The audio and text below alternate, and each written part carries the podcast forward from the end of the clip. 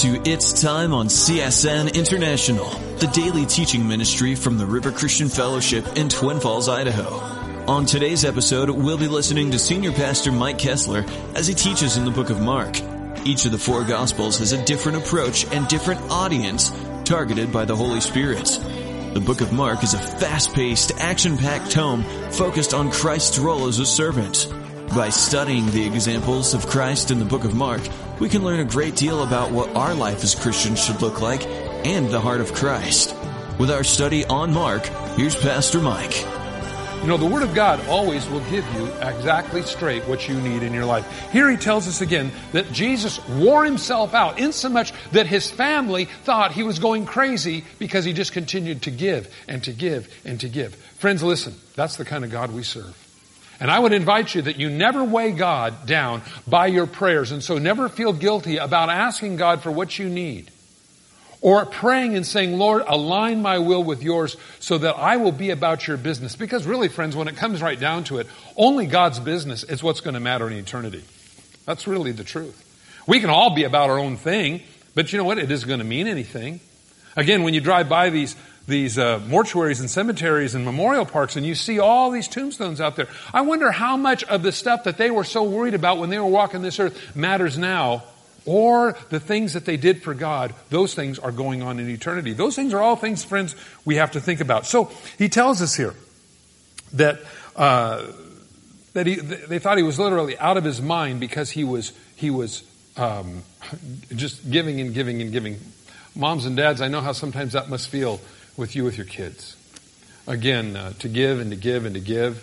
Uh, you do your best. Now, honey, be sure to check the oil in the lawnmower before you mow the lawn. And they don't. And then there's big holes in the sides of the lawnmower motor. You know, you know, be sure to, you know, shut the water off. If you don't, it'll flood the basement. They don't shut the water off. Floods the basement. And you give and you give, and the frustration sometimes, friends, listen, I know and I would just invite you again to remember this that in sometimes our failures in serving God, God continues to give and to minister to us. Now, verse 22, in the midst of Jesus giving, now I, I said all that to say this. In the midst of giving, there's always critical people. There always is. There's always those that in the midst of everything you try to do, there are those that want to condemn you. Notice this. Verse 22.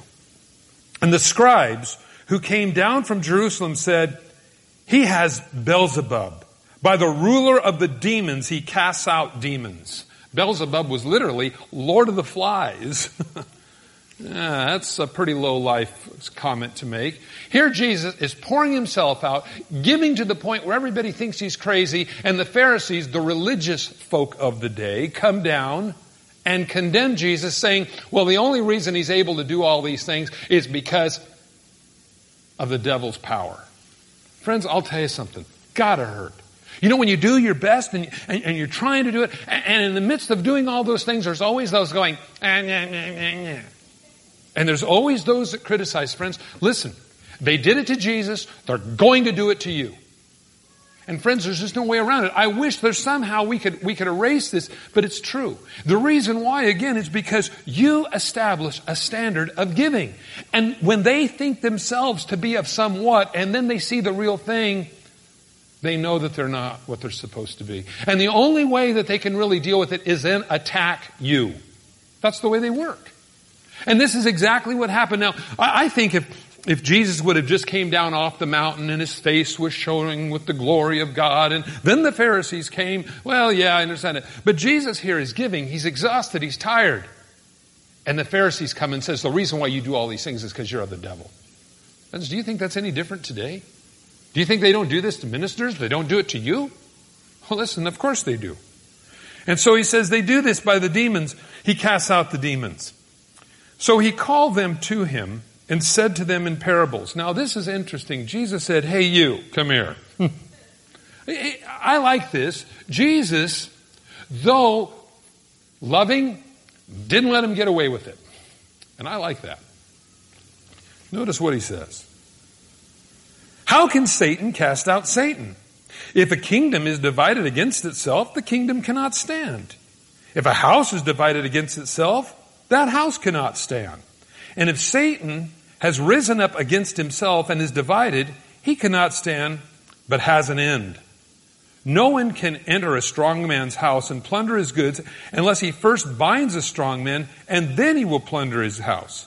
Assuredly, I say to you, all sins will be forgiven of the sons of men, whatever blasphemies they may utter. But he who blasphemes against the Holy Spirit never has forgiveness, but subject to eternal condemnation because they said he has an unclean spirit. Friends, they were attributing what Jesus was doing to the devil. They were discounting the power of God and saying it didn't exist, it only existed because of the devil. You know, a lot of people wonder, what is the unpardonable sin? It is rejection of the power of God and who Jesus Christ is. Again, Jesus came setting people free of demons. See, they, there was no uh, question whether Jesus was setting people free from the power of the devil. Do you not think this world is under the power of the devil? Have you watched your news lately? Have you seen these crazy things that go on? Have you seen some of the people you work with? You wonder if the devil is real. There's a lot of people that say, well, I don't know if there's a God, but I sure know there's a devil. Well, I want to tell you something. There's a reason why. People have seen and can sense this ugly side of life, friends. And there's only one antidote for it, and that's Christ Jesus. And the Pharisees came along saying, well, the reason why he has power over the devil is because he's the devil. And then Jesus used what we might call simple logic, saying, look, if I'm the devil and I'm destroying the devil's work, that house is not going to stand. Again, friends, you, we understand something here. There are two kingdoms at work in this planet. We have the kingdom of God and the kingdom of darkness. And these two don't mix. And it's interesting to me, many people think, well, because I'm an uncommitted delegate. You know, they think they're like somehow an independent. They're not a Republican or a Democrat. I'm an independent. I'm not saved, and so therefore, the devil's, you know, I haven't joined some Wicca group, or I'm not some Satanist or something, so, you know, I'm not on the devil's side, and I'm not a Christian. I'm an independent. Jesus said this. He said, You're either for me or against me. There's nobody that's in between. And if you're not for Christ, even though you're not maybe in a Wiccan group or some satanic group, you are part of the world and part of the devil's process. Now, again, as you look at this, you, understand that again, when we become born again, the Bible says we pass from death unto life. Now, um, dead is dead. I don't know if you ever noticed this. But dead is dead. If it's dead, it don't matter whether it's been dead a week, a year, or five years. And sometimes when you're out driving along the freeway, you see things that are dead along the road. And they didn't come out there to sleep along the freeway. They're, they're there because they're dead. Something hit them and squished them. And, and, and you look at it, you hmm, I wonder if that's been dead a week or it doesn't make any difference. You're not going to eat it anyway. I've seen roadkill books, but I still, I, that doesn't intrigue me. But you're driving along and you say, whoa, that thing is dead. I'm glad that's not me. We're driving along. And, and we say, but dead is dead. The Bible said we pass from death unto life. Friends, it doesn't matter whether you've been on this planet for 15 years and you're dead or you've been on this planet for 60 years and you're dead. Dead is dead. And the Bible says we pass from death unto life when we accept Christ as our Savior. That is something that the Holy Spirit directly does as we call upon Him.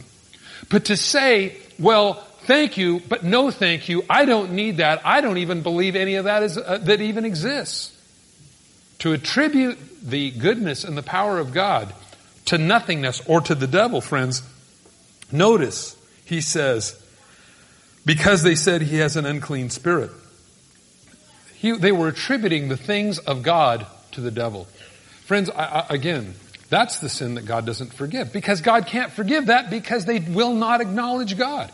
Just imagine any sin that a person will ever commit. Notice, I, I, like this, what he says here. He says, Surely I say to you, all sins will be forgiven the sons of men, whatever blasphemies they utter, no matter what you say. Now, some of us sometimes can have little potty mouths, can't we? Now, most of us don't usually do that, but you get some people mad enough, they say things they wish they wouldn't have said. You know, you hit your thumb with a hammer or, or something doesn't work right or, or whatever, and, and we can say things that we're sorry for. You know, the Bible says God will forgive us for that. But you know, when, when you attribute the power of God to the devil, and you don't repent from that, friends, there is nothing that God can do. You're going to die in your sins. Now, verse 31's kind of interesting here. Then his mother, then his brothers and mother came to him standing outside and they sent to him calling him. Now, I believe probably the reason they were calling to him is because, again, they were worried about him because as we look back in uh, verses 20 and 21 concerning him, uh, they didn't even have time to eat. They were calling for him to try to get him to, to come away for a while. Now, again, this kind of tells me the rapid session uh, of, of what was going on in his life. He's ministering. He's under attack by people that, that are, so to speak, religious people. Religious people, by the way, friends, can be the most nasty people in the world. You know that? I, have seen that. My, my dad always said something kind of interesting. He said, religion apart from Christ is cruel. I believe that. Because unless God has really filled your heart with, with His love, friends, there's always something wrong with anybody that does more than you do. And that's the thing we always have to be careful of. And that's hypocrisy. And that's a dangerous thing. But you know what? When you do what God's called you to do, you're not only going to be blessed, but those around you are going to be blessed. But there's a giving. There's a sacrifice that's required in that. Well, Jesus' family saw this. And so we find in verse 31, his brothers and his mother came to him standing outside and they sent to him calling him. And the multitude was sitting around him. And they said to him, look, your mother and your brothers are outside seeking you. And he answered them saying, who is my mother and who are my brothers? Now, this is uh, uh interesting here because um, somebody initially listening might say, uh oh, Jesus is really losing it now. He, he doesn't know who his mother and brothers are anymore. And yes, Jesus did have brothers. Um, this might kind of go against uh, the uh, perpetual virginity of Mary, but but uh, that is not what we find taught in the scriptures here or other places. Uh, that Jesus, in fact, did have brothers, and uh, uh, Jesus um, is saying, "Who is my mother and who are my brothers?" Friends, notice what he says. And he looked at them around in the circle, who those that sat about him, and said, "Here is my mother, and here are my brothers." Whoever does the will of God is my brother and my sister and my mother. Jesus is saying, listen, you want to be part of my family? Be about my Father's business. Do you know why Jesus could say that? Because when Jesus taught the disciples to pray, he said, when you pray, pray like this, Our Father which art in heaven, which makes us brothers and sisters in Christ. I think that's kind of neat. That God's purpose for our lives is first of all to unite us, not separate us. Second of all, to realize that God will forgive whatever it is that we've ever done, except for, for attributing uh, the things of God to the devil or of, of non existence. And again, when you trample the cross underfoot and you die in that condition, friends, there's nothing that can be said or done for you. There, there's no further, I mean, once you've rejected the only means of salvation, there's not any other saviors out there. And once you've rejected the only means by which we can be saved, there is no other salvation except from the name of Christ. And so, uh, understanding that God's family is, is, is about His business. Friends, understanding that as you do what God calls you to do, that you're going to come under attack. But you know what? This is why we have, again, I think a time on Sunday morning of reading God's Word and rallying together and encouraging one another and blessing one another. And you know what? I, I think that the Bible and, and fellowship and worshiping God is so important. I, I, think us fellowshipping one together is really important. I, I think the donut table is really important. Now, you may not like donuts. And maybe you don't need the extra pounds, but I certainly would invite you afterwards to go over and meet new Christians that you're going to spend eternity with and how together we may be able to encourage one another in the family of God. Friends, listen, you're not saved and all alone. You are saved with people around you who want to encourage you and bless you and heal you and friends, I tell you, we, we, need each other. Jesus here said that. Who are my brothers and who is my uh, uh, uh, mother and sister? Those that do the will of God. Friends, you're not without a family. You say, but Mike, you don't understand how dysfunctional my home really was. I mean, I mean, we were, you know, it was scary. Listen, God's given you a new family. Now you might say, well, Mike, I, I've been around some of the people in church and some of them are weird. I know. But you know what? To somebody else, that person may not be weird. When we see somebody in a similar situation, we understand, or at least we think we understand, what that person goes through. And friends, what I, I want to share with you is this God has a way of causing us to be with people that experience what we experience, to encourage them. Friends, sometimes we say, well, God, if you love me, why didn't you heal me?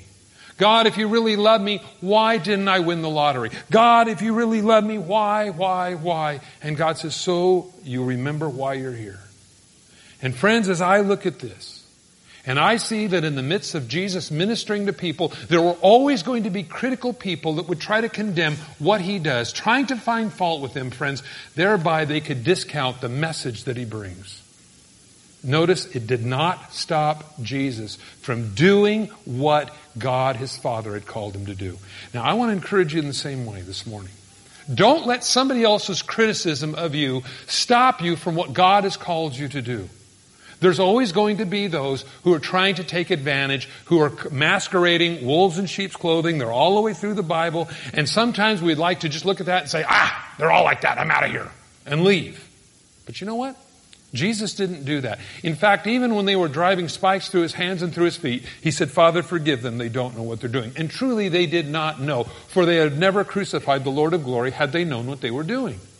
Friends, a lot of times people don't know what they're doing, and it's not until a Holy Ghost supernatural revelation in their life that they realize what and who God really is. And I would invite you and just encourage you today, don't give up. Be patient with those who are sometimes obstinate. Maybe this morning as you would examine your own life, you would see that maybe you have been critical of things of God. And I would just invite you to let the Lord heal you and soften your heart. And once again, realize that we're just servants of God. We're brothers and sisters in the Lord. We're not always going to do everything right. But I want to encourage you that the things you do right do make a difference in eternity. And even the things you do wrong, God is bigger than the things you've done wrong. Again, as we look at the dis- disciples here, we see Simon, again, a zealot. They were for the radical overthrow of the Roman government, and Jesus had one of those on his, on his team. We find a tax collector. Now, I oftentimes, I've shared this before, but I wonder at night. They didn't have television, they didn't have radio, they didn't have CD players and iPods and all that kind of stuff. And they're all sitting around the campfire. They would look at Matthew going, You're a tax collector. You work for the Roman government. I wonder about some of the campfire conversations concerning Matthew Levi and the zealot Simon. Now you gotta realize these guys were from two different opposite ends of the spectrum. You had Matthew, who was a Roman, uh, he was a, he was a, a Jewish person who was a tax collector from the Roman government, and you had Simon, who was a zealot for the overthrow of the Roman government. That ought to made some interesting conversation. And yet Jesus still had them on his team. Friends, just because a person is different doesn't mean that God cannot change that person. Have you seen the changes God has done in your life? Well, sometimes we might say, no. Well, let me tell you something. You get around people that you once hung around with, they see the difference in your life. In fact, I've had people tell me they can't believe the difference of what. Uh, uh, uh in fact, I was just talking to a guy last week at uh, Dierkes Lake, and he said that his nephew had been coming here, and he said, I cannot believe the change in his life. Everything that was once in his life that was, that was wrong now is right. And, and I said, Yeah, God's good. That's what God does. God changes us from the inside out. And so letting God be God, friends, letting God change you, letting God heal you, letting God bless you. Put yourself in the place of God's blessing, but you might say, well, Mike, I'm not right with God. I'm still doing my own thing. The problem is you're trying to establish your life by the things that you do rather than the things that God wants to do in you. And there's only room for one Lord in your life. It's either going to be you or it's going to be God. And so when we repent, we accept Christ as our Savior, we repent from the things that we used to do to establish ourselves. We repent from the sin, and that's what sin is. Sin is missing the mark. And sin, by the way, friends, again, doesn't mean if you miss it by an inch or you miss it by a mile. Sin is sin. Dead is dead. Doesn't matter whether you've been dead a year or, you know, whatever. Uh, you know, uh, again, God wants to do something new in your life. And so those old things pass away God begins now to define our life. And the Bible says we, re- we repent from the rejection of God in our life. Again, all sins will be forgiven, but you reject God in your life, that's the one sin God can't forgive. And you reject God, the only means by which we can be saved, the result of that's going to be judgment forever. And, and so the Bible, again, offers us through Christ Jesus salvation. And I'd invite you today, if you've never asked the Lord into your life, you say, I don't want, I don't want another 10 years like I just had. I got some good news for you. God can change your life. So we're going to pray right now. And if you'd like to, if you'd like to accept Christ as your Savior, you say, okay, I, I want this. I, I, I want to, I want to have God work in my life. I want my life to mean something in eternity, not just he with the most toys when he dies wins nothing. I want my life to mean something. We're going to pray. And, and you can pray and ask God to come in your life. And the Bible says if you're serious, He will come in and do a work. He'll do what you ask. And so that's what we're going to do right now. Now, again, God saves you from a life that means little apart from Him. And then God saves you from hell and, and from the punishment that you would endure because you rejected God. So you, you kind of are in a win-win situation here. God not only guides you and directs you through this life, oh yeah, there's trials and problems, but you know what? Worldly people have them too. And there's no one there to help them. God offers us His support through this life and then throughout all of eternity. You'll be rewarded for blessing God and doing His will. And so if you want to come to Christ, we're going to pray. And you can ask the Lord into your life. This is not a ritualistic prayer. It's just an invitation to come to Jesus. And you can pray and ask God to do that in your life, and the Bible says He will. So let's pray. And if you'd like to pray and ask the Lord in your life, you pray this. Father, I come to you in Jesus' name. And I invite you into my life today. I believe that Jesus died on the cross for my sins. And his blood covered my sins. So from this day forward, I want to live for you. So come into my life. Fill me with your Holy Spirit. So I'll have the power to live for you each day. And Lord, write my name in your book of life so I can spend eternity with you. From this day forward, help me walk in your ways. And when I stumble and when I fall, Lord, pick me up so I can spend eternity with you in Jesus' name. That's Pastor Mike Kessler on It's Time. If you've missed any part of today's episode, I'd like to inform you that we offer It's Time for free as a podcast download in the iTunes Store. If you'd like a hard copy that you can keep and share, give us a call at 800-357-4226 and the operator can help you with that. Don't forget, it's time to grow. Pastor Mike's book on the Christian walk is also available completely free for you by calling that toll free number I just mentioned. Tune in next time for more It's Time.